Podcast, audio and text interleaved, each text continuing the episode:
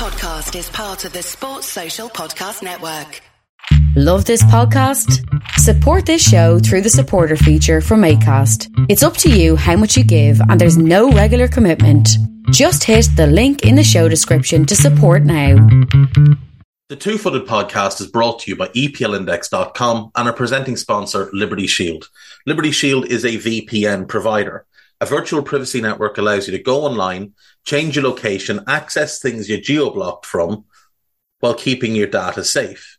So, as an example, if you are a UK expat and want access to BBC iPlayer to watch Match of the Day or ITV Hub or all four, but you get that message that says this content is not available in your location, a Liberty Shield VPN gets you around that block, allows you to watch whatever you want on those services while also keeping your data safe. And it goes further than that. It allows you to open up Netflix's entire library by just changing your IP address. Liberty Shield is the number one rated VPN provider on Trustpilot with five star ratings across the board so go to libertyshield.com right now, use the code EPL25 and get either the hardware package or the software package. The hardware package is a router that you plug into your existing router and any item you want to change the IP address on, be it your phone or your television, you connect that to the new Liberty Shield router. All other items can remain connected to your existing router. There's also a software package which is instantly downloadable to your device and you can get using straight away. Again, libertyshield.com, EPL25 for 25% off at checkout. We're also brought to you by Home of Hopcroft, a giftware and homeware company located in Scotland but shipping worldwide. Check out homeofhopcroft.co.uk and do check out the EPL Index and Anfield Index shops, which you'll find on Etsy, use the codes EPL10 or RED10 for 10% off at checkout. And lastly, do remember to check out a Tad Predictable hosted by Tadiwa. That podcast is on this feed before every Premier League match week.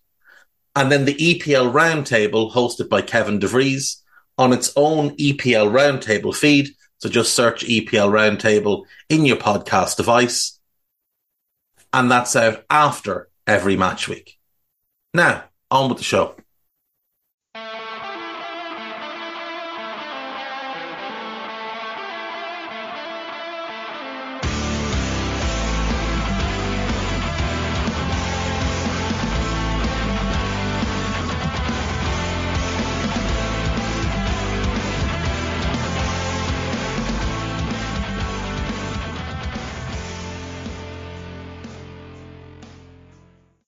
What's good, boys and girls? Two Footed Podcast on Tuesday, the 4th of April.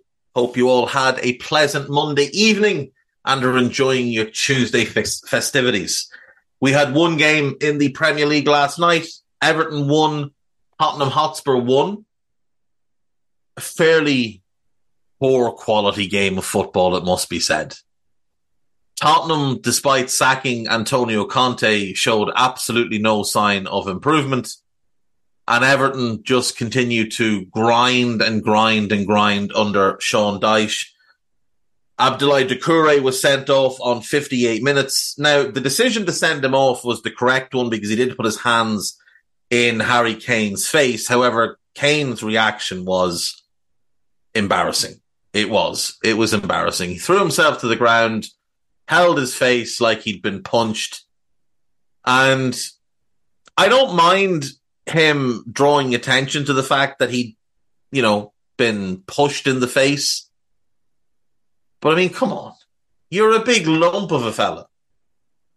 You don't need to do that. He was going to get sent off regardless because of the action, not because of what you did. Is Kane in within his rights to go down? Yeah, sure. But at the same time, if this was a foreign player that did this, they would get absolute pelters. It would be all the talk on Sky after the game, on Talksport today. There'd be newspaper headlines. If this had been a foreign player, if the roles had been reversed, if Kane had put his hands in Doucouré's face and Doucouré had gone down and gotten England's own Harry Kane sent off, this would have been pages upon pages in the likes of the Mail. Instead, it's Harry Kane, so nothing gets said. But at some point, we're just going to have to all accept that Harry Kane is one of the biggest cheats in English football. He is a prolific diver. He regularly injures players by backing into them. And he's a play actor. And it's not just him. Jack Grealish is the same. Grealish is probably the biggest diver in the league. But yet, when you ask people to name the worst divers in the league, they'll always go to the likes of Salah or another foreign player because they've been conti- conditioned to think this way. Because this is how the media portrays it. Because they'll tell you that Mo Salah dives a lot, despite the fact Salah rarely actually dives and rarely gets decisions go in his favour. Think back to Liverpool versus United. When he gets forearmed in the face by Lisandro Martinez. And he goes down. Oh, he went down a bit too easily there. He got forearmed in the face. He gets pulled, he gets dragged, he gets kicked, he rarely gets a free kick. Have a look how often Mo Salah wins a free kick per touch compared to somebody like Jack Grealish. Just have a look and you will be stupefied by the numbers. Kane put Spurs one up from the penalty spot on 68 minutes. Lucas Moura was then sent off on 88 minutes for a fairly horrible challenge on Michael Keane. Two minutes later, Michael Keane had dusted himself off and scored what will be, without question, the best goal of his career. An absolute worldie from fully 25 yards out. A tremendous goal and a goal that Everton deserved and a point that Everton deserved. Because it would have been real easy for them to give up after going behind with 10 men. It would have been real easy for them to give up, but they didn't. And that's huge credit to Sean Dyche. It's huge credit to the players. I did say when Dyche got the job, I would bet he goes Keane and Tarkowski as the centre back pairing. That's exactly what he's done. And it has worked very, very well for them. Now, not having Patterson at right back has been an issue. Coleman's had some decent games, but he is well past his best. Ben Godfrey at left back, I don't really like. I, would like to see Mykolenko play there. If he's not got Patterson available, play Godfrey right back and Mykolenko left back. Uh, I understand why he's playing Coleman there because even at this advanced time in his career, Coleman still still does offer more of a, an attacking thrust. And when he pushes forward, when they play the shape they played last night, and he pushes forward, McNeil tends to drop a little bit, and it's like a back three of Keane, Tarkowski, and Godfrey, with Coleman and McNeil serving almost as wingbacks, and Iwobi can come a bit more uh, central.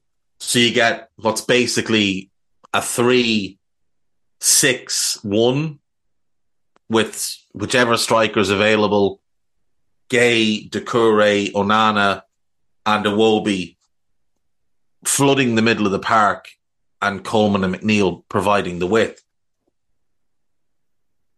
Dyche is a good manager. He just is a good manager and he does a really good job at connecting with his players. He does a really good job at keeping belief levels high. It's how he kept Burnley in the league for a long, long time. Now, he took over a club that hadn't been coached properly since Carlo walked out the door to go to Real and he's still got a lot of work to do. But Everton are now unbeaten in their last five. Sorry, unbeaten in the last four. One win, three draws. And to be fair to them, when you look at the teams they played, they were away to Forest, at home to Brentford, who are good, away to Chelsea, and now at home to Spurs. That's a respectable run. That is a respectable run. They lost 2 0 to Liverpool, but they've bounced back quite well since then. They beat Leeds. They lost to Villa, who were on a good run. They lost to Arsenal, who were top of the league. And then they have this four game unbeaten run. So credit to them. And remember as well, they did beat Arsenal early in Dyche's tenure. Maybe his first game. Might have been his first game. Beat Arsenal, lost to Liverpool, beat Leeds, lost to Everton, lost to Arsenal, four games unbeaten. Dyche has done really, really well since taking over. There's no other way to look at it. He just has done a good job. Nine games, three wins, three draws, three defeats. That's that's all you can really ask him to do there, considering what a mess he took over.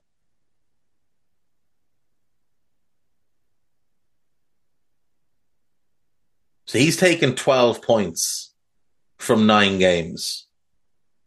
Bear in mind, they have 27 points from 29 games.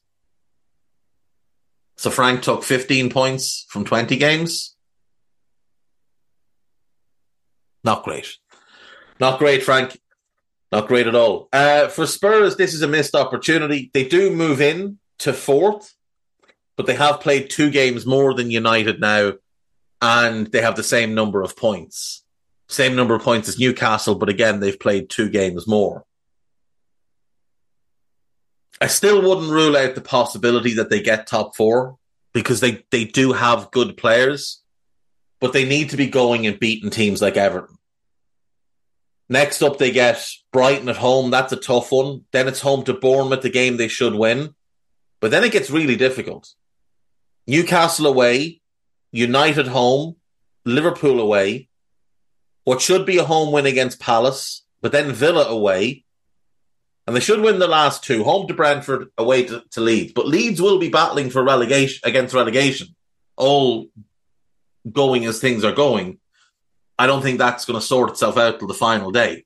I think we are going to go into the final day in a situation where there could be five or even six teams who could go down.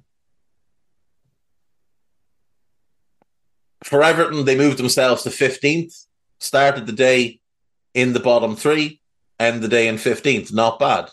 Now, they're level on points with Forest and Bournemouth, who are below them, and West Ham, who are above them. They've played a game more than Forest and Bournemouth, two games more than West Ham. They've also played a game more than Leicester and Leeds, who are only a point, two points and a point respectively behind them. But they are now four clear at least of Southampton with the same number of games played it's really shaping up to be a manic end to the season. From 12th down, seven points between 12th and 20th. Now, there's a game or two variance, obviously, in what teams have played, but it really is shaping up to be manic to end the season at the bottom. At the top, title race starts now. City are eight points behind, but they do have a game in hand. Arsenal still have to go to the Etihad. So that potentially will bring it, assuming City win their game in hand, that could bring it to a two point gap. And remember, Arsenal also have some other very difficult trips to take. They've got to go to Newcastle. They've got to go to Anfield. They're going to get Chelsea under a new manager, most likely. They've got to go to West Ham, who are scrapping for absolutely everything. And by then could themselves have a new manager, depending on what happens with Moyes. But if Arsenal can get past Newcastle and still have a lead on City with the same number of games played, or a lead that means City's game in hand won't overtake them, then they should go and win the league. They'll have Brighton at home, which will be tough, but they should win that. They'll have Forest away, Wolves at home. They should win their last two for certain. But this run for Arsenal now, starting on Sunday, is really tough. Liverpool away, West Ham away, Saints at home, City away, Chelsea home, Toon away, Brighton home, Forest and Wolves. That's a really tough run. Cities is more favourable. Southampton away, Leicester home, Brighton away will be tough. Arsenal home, that's the big one. Fulham away, West Ham home, Leeds home, Everton away, Chelsea home, and Brentford away on the final day. Eight points or not, I still think City are going to win the league. I do. I think they'll win their game in hand. I think they'll beat Arsenal at the Etihad. And I think Arsenal could lose potentially two others along the way. So I'm going to put my money still on City to win the league. Um, to do winners and losers from the weekend's games, we will start with Manchester City. Just a shellacking of Liverpool. Went 1 0 behind, but were in control the whole game and just ruthlessly took Liverpool apart in the second half. Probably should have, could have, and should have scored six, maybe seven if they'd been in the mood. But, you know, thankfully, uh, Pep felt a bit of restraint, maybe his respect for Klopp, um, getting him to hold that team back. Uh, Newcastle, big winners. What a performance. I think their performance of the season. I think Bruno Guimaraes was in that game I think that's the best midfield performance I've seen by anybody all year. And he's been putting in performances like that all season. I picked him at the halfway point as my footballer of the year to that, that stage. I do think he had a little bit of a drop off for a couple of games, but he was playing through an injury. But he is back in absolutely world class form over the last few weeks. And he remains my pick as footballer of the year. Now, part of it is that Saka and Odegaard kind of split the vo- the vote for Arsenal. The one case you can make him against Guimaraes is he's missed games. He's only played, I think, twenty three of their twenty seven games. I think he's missed three missed three or four games this season in the league. So you could make that argument against him, but when you look at what's around him, like let's be honest, Joe Willock and Sean Longstaff are not getting in the Arsenal team, the City team, the Tottenham team, the United team, or even the Brighton team. I think Willock could maybe make a case to get in Brentford's team. Liverpool's midfield is pathetic, so one of them would get in as the right sided number eight. I, I don't even know if they get in Villa's team because Boubacar Kamara is outstanding and Douglas Luiz having a really good season. One of them would get in Fulham's team. I'm not sure they get in Chelsea's midfield. These are not, these are good players, but they're not elite top four level players. Now, I will say, I think Joe Willock has very quietly had a really good season in terms of all the other stuff to his game that wasn't as prevalent during his loan spell. Dave, you remember when he went on loan and he had that really good goal scoring run, and then they spent a load of money to buy him, and then the goals went away. But what he's done over the last 18 months or so, since Eddie Howe took over, is he's worked on all the other aspects of his game and he's become a player that's more of a facilitator than others. He's a balancer off the ball, his work is excellent, but he's someone that links other pieces together very, very well. And Longstaff, if we think back three or four years to when Rafa Benitez was there, probably five years now, when Longstaff first kind of came on the scene, he was been linked with top clubs. There was a lot of hope for what Longstaff could be. And at that point, he looked like he might become a Michael Carrick type of sitting dictator, like a controlling midfielder. And then he lost his way under Bruce. But since Howe has come in and given him some opportunities, I think he's proven really valuable as a box to box midfielder. And, you know, having those two in Joelinton is nice because they all offer slightly different things, but they're all very hardworking. They're all very honest players and they offer good energy. But again, let's be honest here. None of them are getting in these other top teams. But Guimaraes is that good that he sews the whole thing together and raises the level of absolutely everybody else. I think he's been sensational this year. And I think despite all the fawning and fondling that people have done over Lisandro Martinez, I'm flabbergasted that Sven Botman is not getting a lot more credit for what he's done in elevating that Newcastle defense. That's the best defense in the league this season by a distance. 19 goals conceded in 27 games. The next best defensive record is City, who've conceded 26 goals. Now, admittedly, City do play a more attacking brand of football, as do Arsenal, who sit next on 27. But again, look at the individuals around them. Nobody's confusing Kieran, uh, Kieran Trippier with a great defender. He's an average defender. Dan Burn is average, full stop.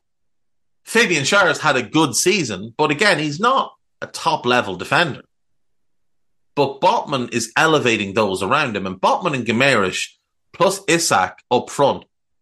That is the foundation of what is going to be Newcastle's team in the long haul when they start to attract bigger and better players. Those three, they're real building blocks. They're building blocks. You can pop them into any team in the league and they look perfectly in place. But Guimaraes starts for every team in the league. Botman starts for Arsenal. He's better than Gabriel. He starts for City. Play him and Dias. Now, I think Laporte at his very best is better than Botman, but we rarely see that version of Laporte. Uh, he absolutely starts for Spurs. He starts for United because he's so much better than Martinez. It's not even true. Starts for Brighton, though Levi Colwill is outstanding. Stephanie starts for Brentford. Van Dijk at his best is still well clear of Botman, but this season Botman has been considerably better, and obviously he starts for everybody below that. Guimaraes, like I say, starts for everybody, and Isak I think would get in most Premier League teams, and he's such a versatile forward that he can adapt his game to the style of the team around him you need him to play like Gabriel Jesus and drop off and link play. He can do that. Need him to play in behind, use his pace, use his power, like Haaland. He can do it. Not to the same level, but he could do a good impression of them. He's not like Kane because very few are. Very few of Kane's rounded skill set, but he could play off Kane. Definitely could. He's exactly what Erik Ten Hag wants from a number nine. He'd be perfect for Brighton. I know they've got Ferguson, but he's still very young and inexperienced. But imagine Isak instead of Danny Welbeck. I think he could do a decent approximation of what Ivan Toney does, not to the same level, because Toney is like the Harry Kane light in a way does everything well. No real weakness in his game. Great finisher, great link player, great hold up play. Toney's better in the air than Kane. Kane's a better finisher. Isak would start for most of the league, as would do the. That's that's where Newcastle have done really well. Those big money signings complemented by smaller money pieces. So you spend big money on Botman, but you got Trippier cheap, you got Burn cheap. But you've gotten one of your four defenders long term embedded now. Maybe in the summer you go and you upgrade on Dan Burn. Botman's still real young, remember. So you get someone more in Botman's age group. Now that Botman has that year in the league, that year of experience, you upgrade on Dan Burn. Maybe also upgrade on Schär, and you trust that Botman can lead them through a settling in season. Then the following summer you can upgrade on Trippier. You do the same thing in midfield. You've got Guimaraes now. So maybe in the summer you go and buy one other starting quality midfielder and Longstaff becomes the rotation option. And you've still got Joelinton and Willock rotating in the other role. Then the following summer you replace them with someone more in tune with Guimaraes and whoever. And same thing up front. Maybe this summer they go and they buy Moussa Diaby. They've been linked to them since the takeover. And you go Almiron, Isak and Diaby. You've got St. Maximin and Wilson off the bench then. That's a five, strong five man group. The following summer you upgrade on Almiron. Now you've got a really strong six man group. Now your forwards are boxed off, your midfield is boxed off, and your defense is boxed off, but you're not doing it the way Chelsea did it, which is everything all at once. You're doing it stage by stage. You upgrade each line each year. That's how Liverpool built their team. They upgraded each line each year. I think that's what Eddie Howe is looking to do. Whether he gets to see it through remains to be seen, but he's having an unbelievably good season. And maybe the final piece of the puzzle for Newcastle will be not this summer, not next summer, but the following summer. Maybe at that point, you look to upgrade on Nick Pope and you get yourself a world class goalkeeper. And now all of a sudden, you've built this super team and they're all early to mid 20s coming into their primes together and you're going to get a four to five year run where all you're looking to do after that is business on the periphery. Add a squad player here, remove an elderly, uh, elderly, an older player here, add a complementary piece, buy a big young prospect that you can develop.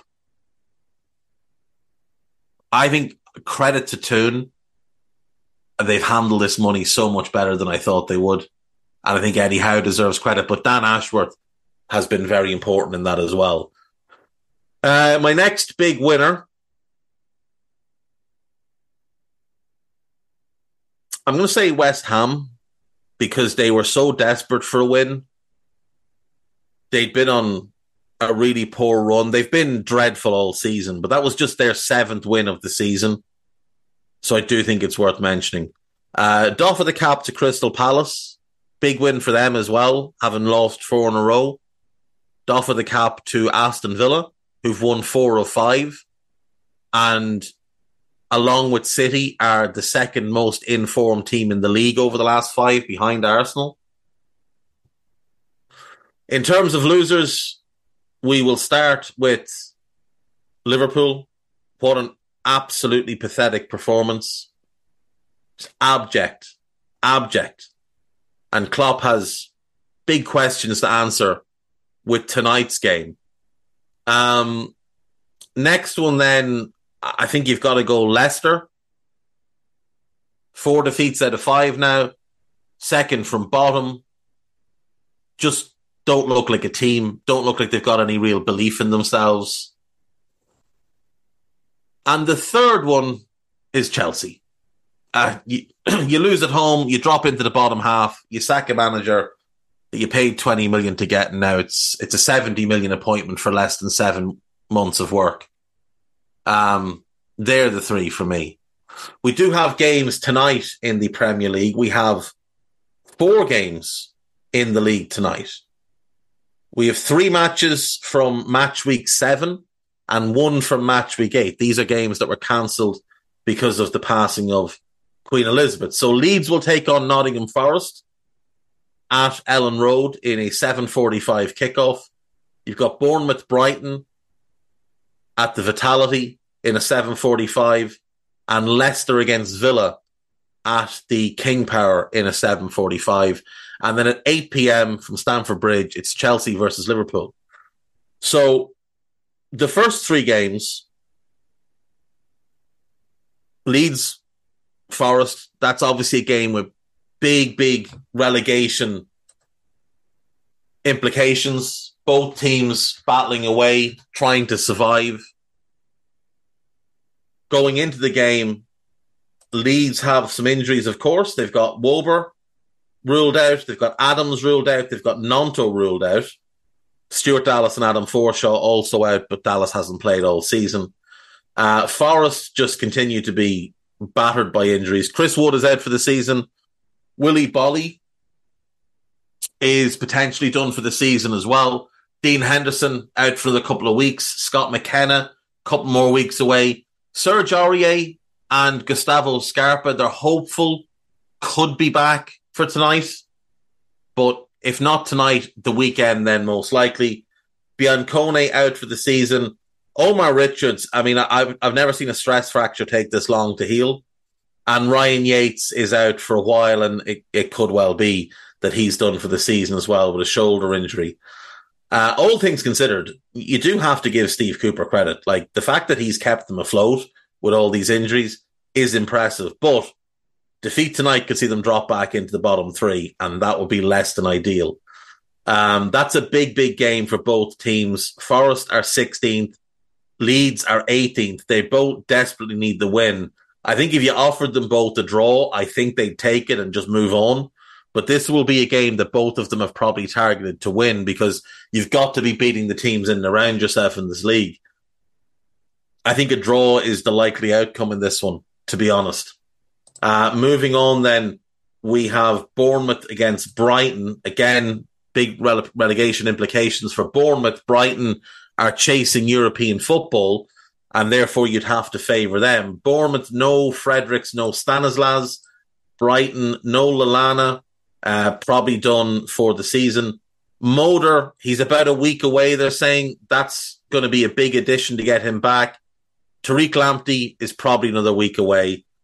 Sarmiento's out for a little while, and Enoch Mwepu obviously was forced to retire this season, which was a big, big blow. You take any team in this league and take someone that's a regular contributor in their midfield and just say, right, he can never play for you again. And you can't replace him because it happens mid season and the, before the transfer window or after the transfer, window, whatever the case would be. That's going to be a big blow. Uh, I assume the reason they didn't replace him in January was because they thought Moder would be back quicker, but he had a, a setback in his in his rehab. But Brighton have had such a good season. I, I'd back Brighton to win that game. I think Bournemouth tend to do well at home to Brighton, and it is a bit of a rivalry game because of the South Coast. But I'm going to back Brighton to win. I just think De Zerbi has them playing wonderful football. Leicester versus Villa. This is a big one for Leicester because of the relegation battle. Leicester obviously no manager, so it will be interesting to see how they perform. Uh, no James Justin, no Yuri Tielemans. Dennis Praet should be back. Jonny Evans remains a mystery. Uh, Ryan Bertrand is training, but I just don't think he's going to play. And um, Vestergaard's an interesting one. He's not injured. The last thing Rodgers said about him was March 10th. Anything which has happened, we will deal with internally and we'll move on from there. Any success we've had has been with solidarity on and off the pitch. And that's something I always look to protect. So clearly there's been some sort of falling out there. Um, he was booted away from first team training uh, after giving an interview where he said he was frustrated about not playing more. But uh, that didn't seem like a reason to just completely banish him. Um,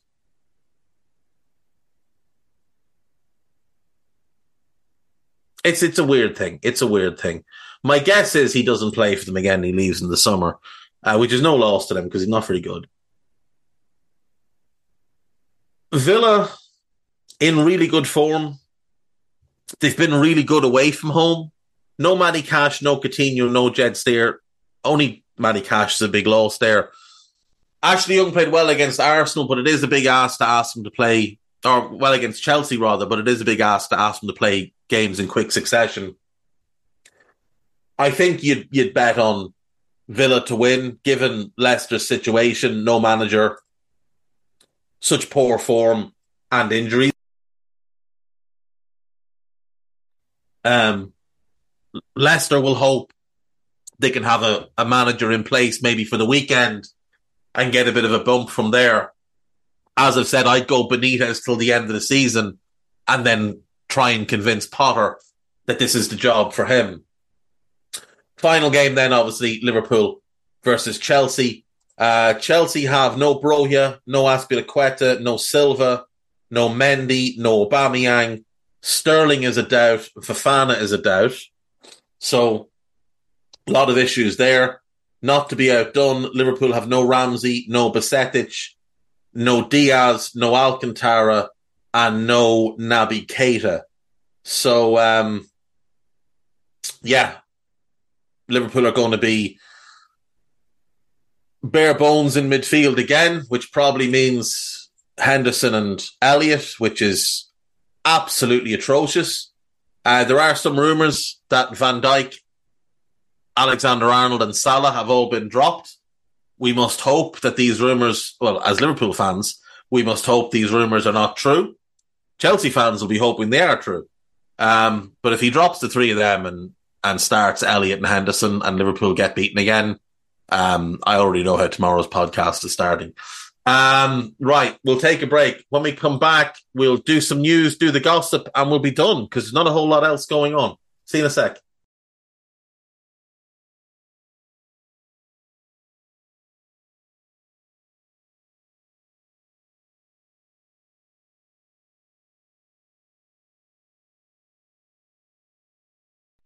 Right, welcome back. Not going to go straight into the news. There is something I've been wanting to do for a little while, so I'm going to do it while I while I talk. I was listening to an NBA podcast a while ago, and somebody was making an argument that one way to judge teams is to take their home defeats versus their away wins and see what the aggregate number is. And then you can judge how good a team has been all season. So I thought I'd do that with the Premier League. So take each team. How many home defeats do they have? How many times have they won away from home? And what I thought I'd do as well is we'd have a look at goals conceded at home versus goals scored away and see how that pans out across the season so far. So we'll start with Arsenal. They've only lost once at home and they've won 11 times away. So they're plus 10 in terms of net wins. They're also plus 10 in terms of net goals. They've conceded 18 at home. They've scored 28 away funnily enough, their defensive record away is significantly better than the defensive record at home. So he conceded nine goals away from home this season, which is very impressive. Uh, we'll go next to Aston Villa. So they have. I'm going to do this alph- alphabetically, not not by the league table. Um, they have five home defeats, five away wins, so that balances out. They've conceded 19 at home, only scored 14 away. So that is negative five. Bournemouth.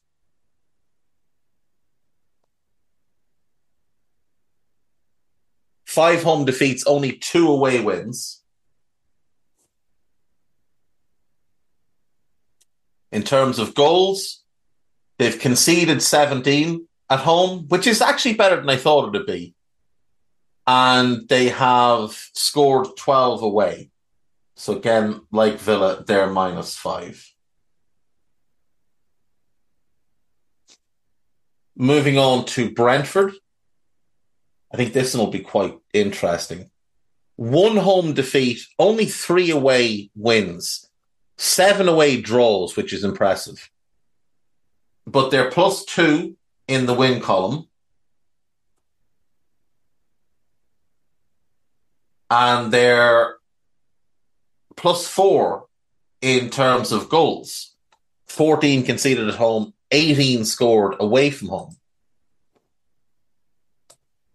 Brighton and Hove Albion, four away, sorry, four home defeats, which is more than I thought. But five away wins, so plus one. 14 goals conceded at home, 24 scored away from home. So plus 10. We'll get our next batch up then. We'll start with Chelsea, Palace, Everton, Fulham, and Leeds. Chelsea. Four home defeats, only four away wins. So that's a zero. 12 goals conceded at home. That's very good, but only 13 goals scored away from home. So they're only plus one.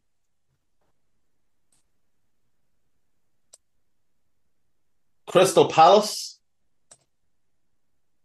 five home defeats, but only two away wins. So minus three.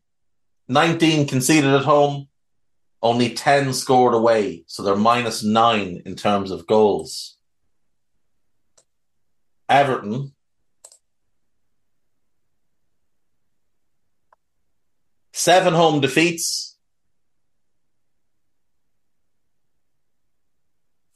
only one win away from home, minus six. 17 goals conceded at home, only 10 goals scored away from Goodison Park, so minus seven. So you can see why they're struggling. Fulham, four home defeats, five away wins.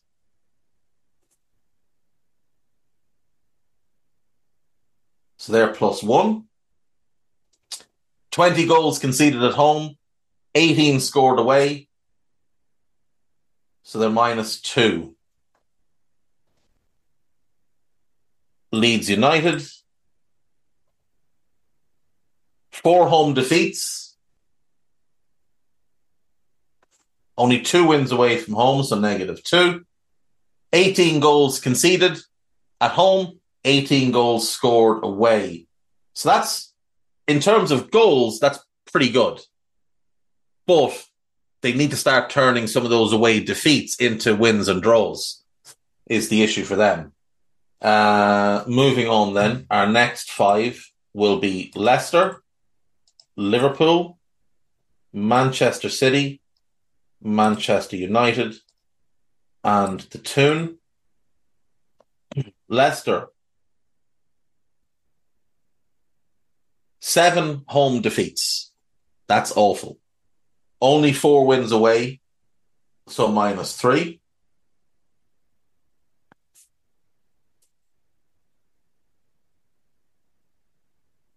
Seventeen goals conceded at home, but they have scored twenty-three goals away, which is really impressive considering they've lost ten times away from home. But they're plus six in terms of goals. Liverpool. This won't make pretty reading because Liverpool have been woeful away from home, but their home record's been good. Only one home defeat this season. That was to Leeds, of all teams. Uh, but only three wins away. So plus two. Uh, nine goals conceded at Anfield. Only 14 goals scored away. Manchester City. One defeat at home, seven wins away. So that puts City at plus six. And 15 goals conceded at home, 21 conceded away. That puts them at plus six there as well. Manchester United.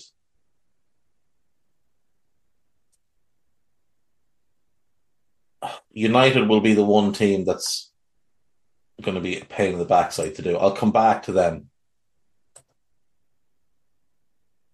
We'll do Newcastle next. Uh, one home defeat, five away wins. So plus four.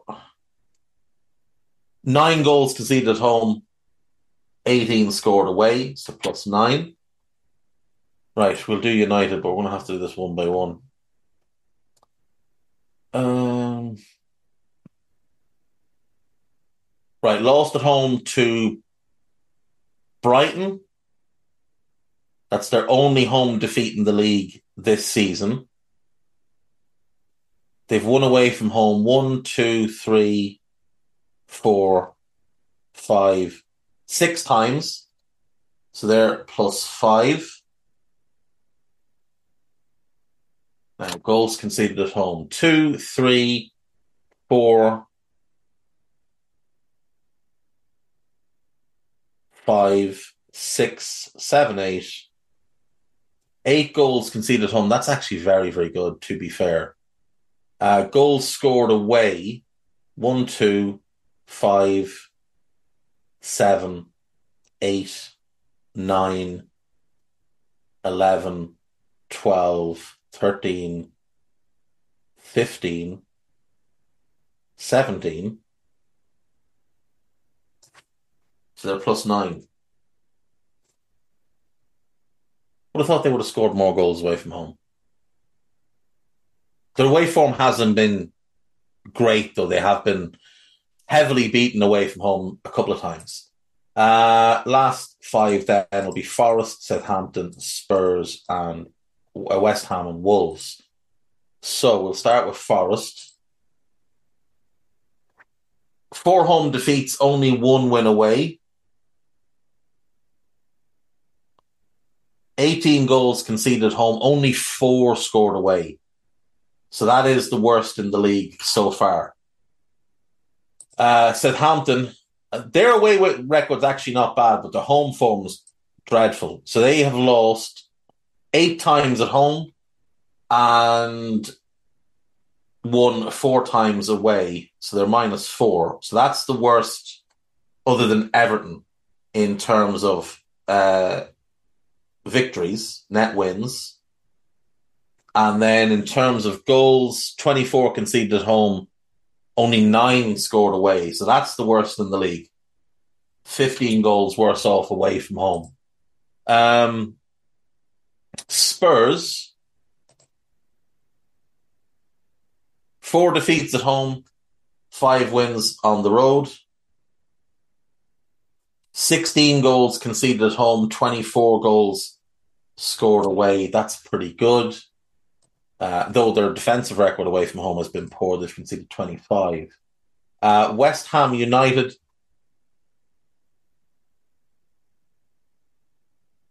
Five defeats at home, only one win away.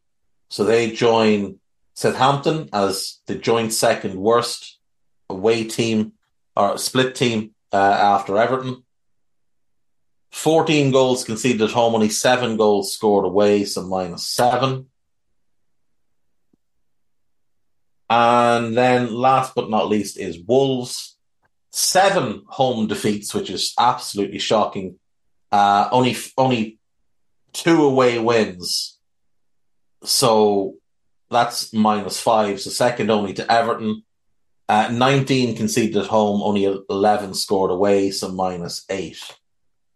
Now, look, this might mean nothing, but I thought it was a really interesting case to track where teams are. And if we look at it, Arsenal have the best net wins, City are second, United are third, Newcastle are fourth. Liverpool and Brentford would be fifth, joint fifth in terms of of net wins. And that might well end up being the top five or the top six at the end of the season. If Spurs continue on their current form, they're going to be in trouble. Um, in terms of goals, it's Arsenal and Brighton, which isn't necessarily reflected in terms of Brighton's overall um, scoring margins this season, but it is just interesting. Then it's United and Newcastle. City are surprising that they don't score more goals away from home, but they score an awful lot at home, 50 already in the league. Like I said, this might be nothing, but it is something I want to keep an eye on over the rest of the season because it'll be interesting just to see if it pans out exactly the way the league table does. Now, there's certain teams where there's a bit of an anomaly, um, and then certain teams you, you would just expect. But how many teams are over reliant on their home form? Arsenal, clearly not. Arsenal are almost as good away from home as they are at home. Whereas City are much better at home than they are away from home. Even though it's plus six, it's still second in the league. There's still a gap, a good gap between them and Arsenal. Anyway, like I said, might be nothing, something I'm just going to play a bit with until the end of the season. Um, we didn't take a journey around the leagues this week, but we'll leave that. Um, we'll leave that till next week. We'll we'll start running around the leagues again. Oh, we can do it tomorrow. We'll do it tomorrow. We'll run around the leagues tomorrow, and uh, we'll see how everything played out. Some some big results across Europe this past weekend. But we'll go to the news. Uh, Everton fan eight sees dream come true after mum's appeal. An eight year old Everton fan who led his team out on the pitch after an invite from one of his heroes said it felt like he was dreaming. Harry's mum wrote to Jordan Pickford and told him that her son's treatment for brain about, her son's treatment for a brain tumor as well as the sudden death of his dad. This kid has been through the ringer. He's at the age of five, he became critically ill, was diagnosed pneumonia and sepsis. He was admitted to Alder Hey Children's Hospital, where an eight centimeter brain tumor was discovered. Doctors were able to remove 90% of the tumor, but the remaining part was embedded deeply in his central nervous system. The tumor became active again nine months later, and Harry had radiotherapy. As Harry's treatment was nearing completion, his father died unexpectedly. His mum, Laura, wrote to Pickford to share her son's story, telling him Harry was a proper Evertonian who loved playing in goal. I love seeing where players get themselves involved in things like this and, and go out of their way to make something so simple for them. Like this is a very simple thing for Pickford to do, but this is something that this kid is going to remember for the rest of his life. And the fact that Everton came back, scored a great late goal and got a draw is also going to be a big thing for him.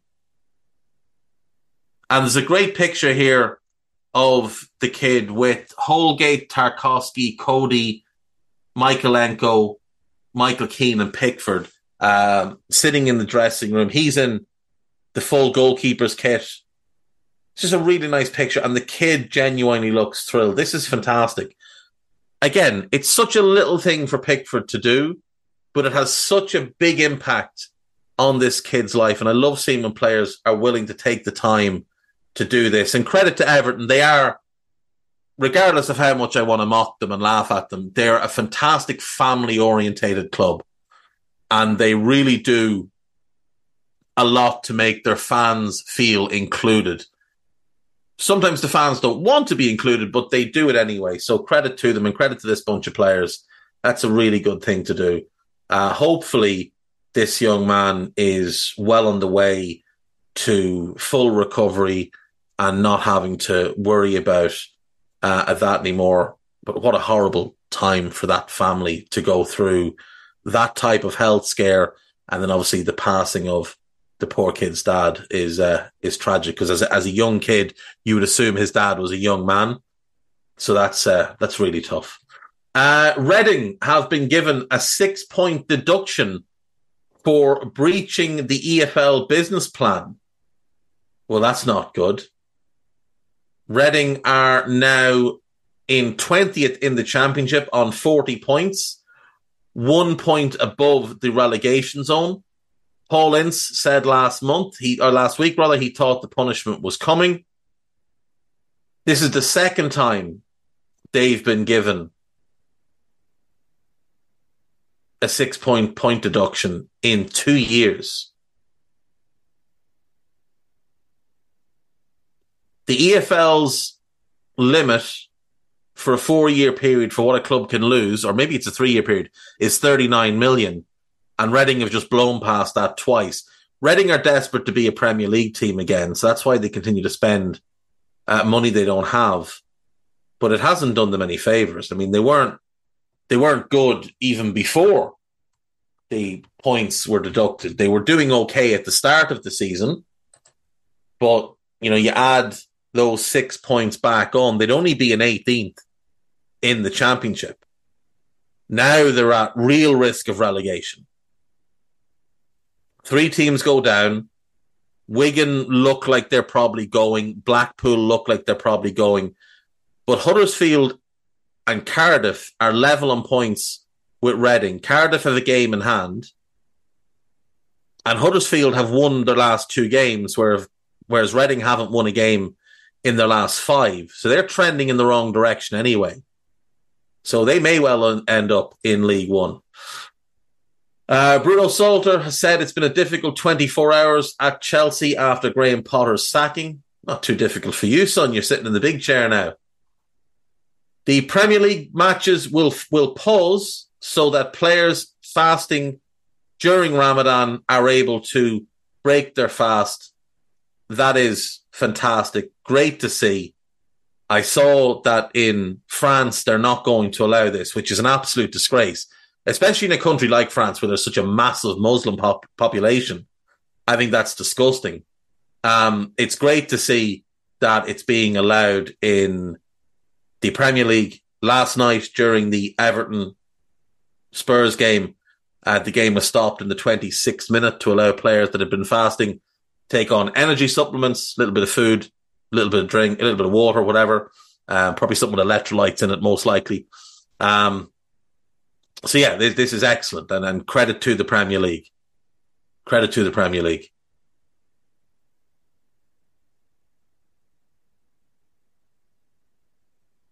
Here's a story from France. Yeah, France's F- France's Football Federation have told referees they must not pause matches to allow Muslim players to break their fast. I mean, I'm not being funny, but it reeks, it reeks of Islamophobia. It reeks of it. Football does not take into account the political, religious, ideological, or syndical considerations of its actors, read an email to officials. What a load of utter tripe. One of the Nantes players, Jaouen Hadjam, didn't play for Nantes on Sunday because he didn't want to have to break his fast before the game because they weren't going to be allowed to break it during the game. Absolutely disgraceful that these players are not being allowed to observe. Shame on the French Football Federation. Uh, Brendan Rodgers says he has every confidence he would have kept Leicester up. Uh, the results say otherwise, Brendan. They they suggest that uh, if anything, you're probably going to bring them down in bottom of the league. If we look at the recent form, well, you started the season with one point from your first six games, six defeats, a draw against Brentford. You beat Forest, then you lost to Bournemouth and drew at Palace. Then you won four of five. Great. You won four or five. Uh, since the 12th of November, Leicester City have won two league matches and drawn two league matches while losing nine league matches.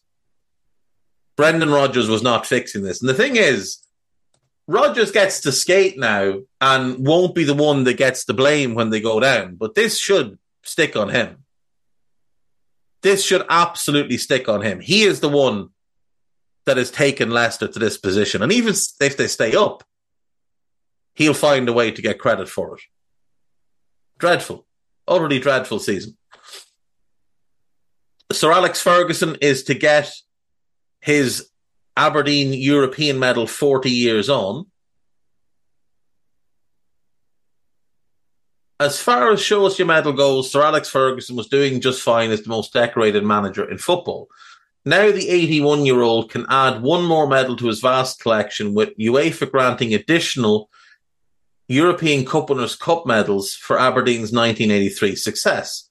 Only the starting players and five substitutes received winners' medals after a famous win over Real Madrid. But Ferguson is to receive one of six extra gongs to mark the 40th anniversary of that night in Gothenburg. Assistant manager Archie Knox and midfielder Dougie Bell, who missed the final because of injury, will also be rewarded. That is fantastic. I genuinely didn't know he didn't have a medal for it. Wow. It's great that they're getting it, especially for that player. Especially for that player. If you play at any point during a competition, you should get a medal. Simple as that. Right. Last thing we'll do is we'll have a look at Garth Crooks team of the week. But before we do that, there is an article on the BBC website written by Herbie Sykes that I'm going to point you all in the direction of. Thanks to Eddie Gibbs for sending this on to me earlier today. Uh, Gianluigi Lentini, the rise and fall of the world's most expensive player. If you don't know the story, read the story. If you remember him, you remember what a special player he would have been if not for that car crash. This is a long read, but it is absolutely worth it. It is fantastic. Give that one a read when you get a chance.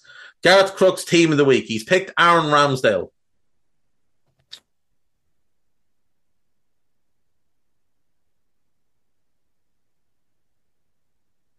I don't really think so. He's picked Nathan Aké at right back. He's picked Michael Keane because he scored. He's picked Nayef Aguerd because he scored. And he's picked Dan Burn for reasons known only to him. Uh, he's picked John McGinn because he scored. He's picked Alexis Mac Allister. No, no issue there. He's picked Grealish. No issue there. Uh, he's picked Tavernier because he scored. Uh, he's picked Jesus. No issue and he's picked Alvarez largely because he scored. Um, as usual, this is just absolute nonsense.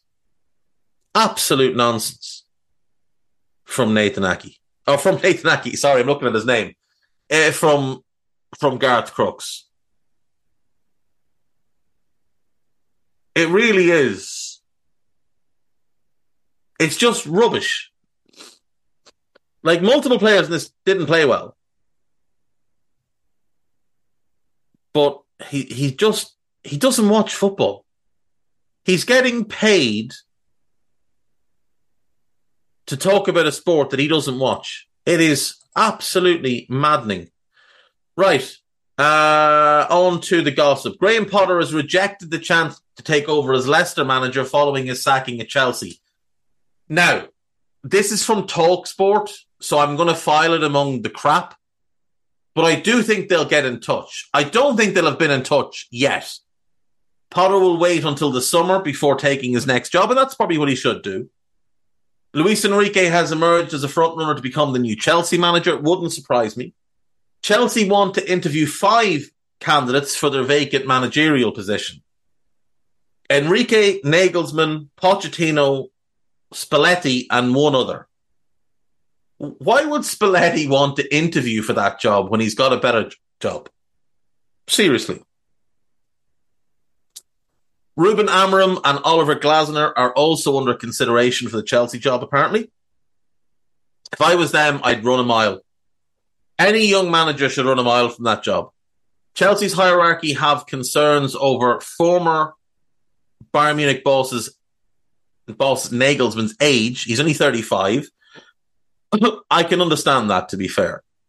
Um, Manchester United striker, sorry, Manchester United manager Erik Ten Hag sees Harry Kane as his first choice striker option this summer, but the 29 year old is opening to signing a new contract at Tottenham.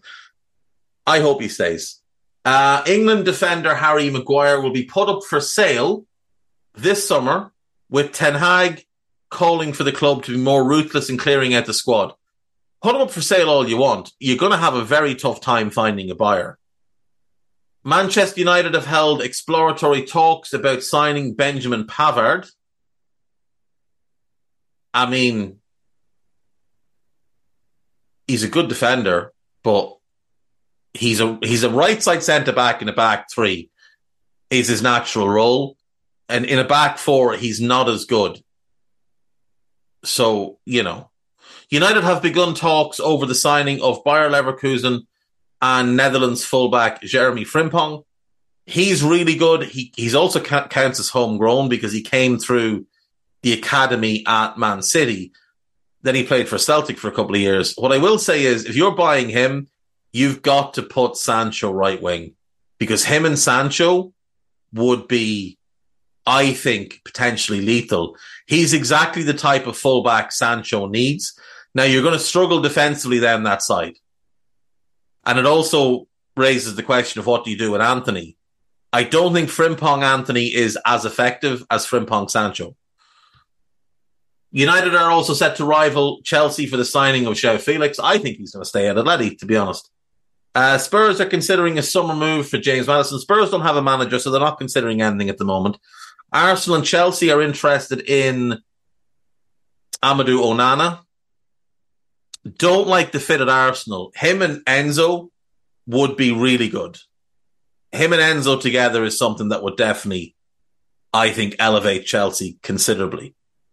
Bayern Munich will not activate the 61 million pound buy clause in João Cancelo's loan from Man City, but may try and negotiate a reduced price.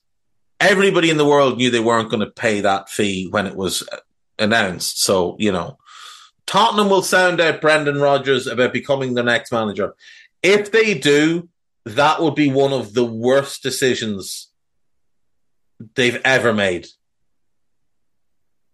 Now, it's Wayne Veysey, who is like top five spoofer currently in the business. Tottenham line up Rodgers 11 years after he was Levy's preferred choice. Well, let's recap on that, shall we? Let's let's have a little walk back through time. 11 years ago, Brendan Rodgers was appointed manager of Liverpool Football Club. So he was Tottenham's preferred choice according to this piece. Well, I'm not sure that's true because Tottenham appointed Villas-Boas that summer. And he was clearly their first choice. He was announced on July 3rd. When was Rodgers announced as Liverpool manager?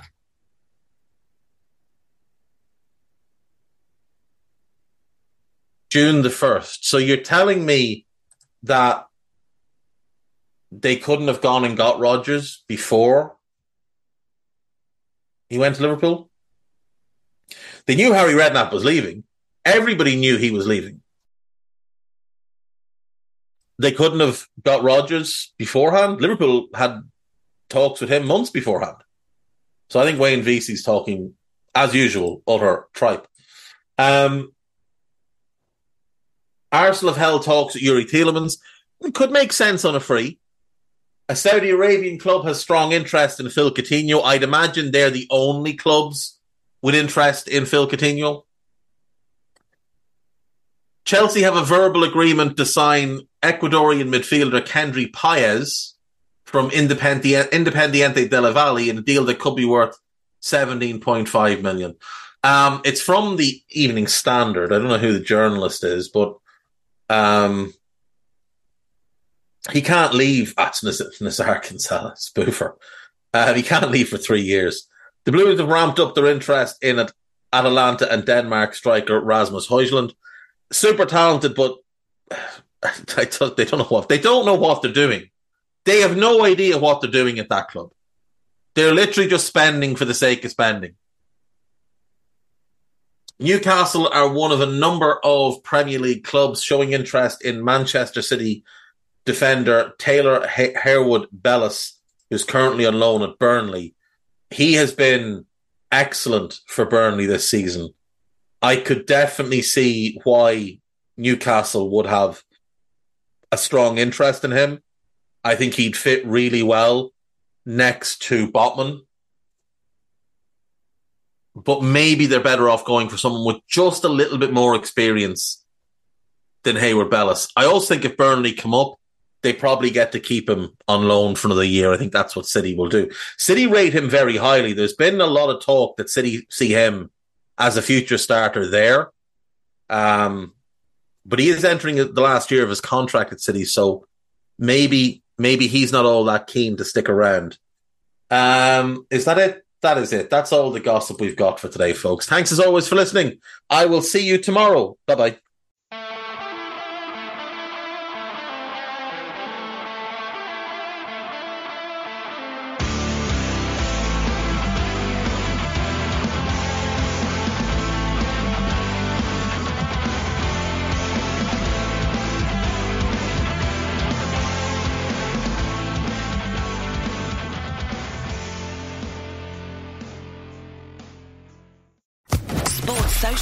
Podcast Network.